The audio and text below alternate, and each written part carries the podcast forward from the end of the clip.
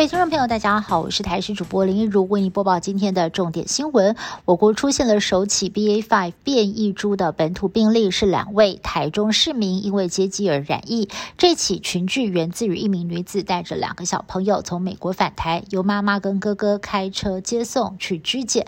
但是接机当天，女子出现了症状，确诊之后基因定序结果是 BA. 点五，而卫生局针对。接机亲友扩大裁剪，发现五个人通通感染了 BA. 点五，研判应该是车上没有开窗保持通风而感染。不过指挥中心也表示了，目前并没有外扩的风险。上个月指挥中心开放让入境的旅客可以由亲友接送，但是现在却传出了有入境者与接送亲友群聚感染案例。指挥中心加强宣导接送防疫措施，也建议接送者应该要打满三剂疫苗，并且确实的戴上口罩、手套，规格比照防疫计程车模式。另外，有医生建议了可能的传播途径，像是在车内大声的聊天，或者是接触到病毒残留区没洗手，再接触眼、口、鼻等等，也很容。易会传染，除了自身消毒之外，车内手部比较容易碰触到的区域也应该要加强消毒。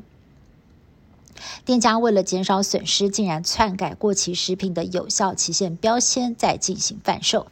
高雄有一家百货行，从去年五月到今年初，由于生意差，多项商品放到过期，便动起了歪脑筋，自行印上新标签，卖给下游厂商。同时，在没有许可证的情况之下，贩售医药商品。尽管配合查封销毁，检方处分还起诉，不过业者仍然需要向公库缴纳一百万元。立法委员蔡意瑜经传出车祸，今天上午八点多，蔡意瑜在嘉义搭车跑行程的时候，行经高铁下方交叉路口的时候，与一辆轿车发生了碰撞。随护司机跟他一共有三个人，通通送医。幸好蔡意瑜只有腿部肌肉拉伤，检查之后没有大碍，已经平安出院了。但是回想起车祸当时，他说啊，仿佛人生走马灯走了三圈。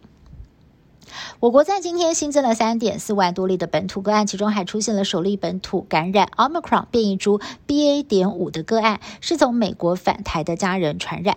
另外，死亡个案新增九十五例，其中有一名本身有先天神经系统疾病的一岁小男孩，发病隔天送急诊，不幸病逝。针对国内首度验出有 BA. 点五的个案，也令人担心会不会引爆另一波疫情。医生就分析了，从国外经验来看，台湾单日新增确诊数最多不会超过五万例，但是为了安全起见，还有考量到医疗量能，建议再观察两到三个星期，再考虑是否要放宽边境管制。一个国家也可能会宣告破产。斯里兰卡深陷中国“一带一路”的债务危机，又遭逢到了无俄战争打不停，引爆经济崩盘，出现了几十年来最严重的金融危机。斯里兰卡数百万人连食物、药品还有燃料都买不到或买不起。总理威克瑞米辛赫五号到国会宣布，斯里兰卡已经是国家破产了。打了四年的美中关税大战，渴望降温。不止一家美国媒体报道，美国总统拜登最快在这个星期就会宣布撤销部分对中国大陆的关税，以舒缓国内的通膨压力。但是各产业工会出现了反对的声浪，专家也认为了这项措施对压低通膨效果不大。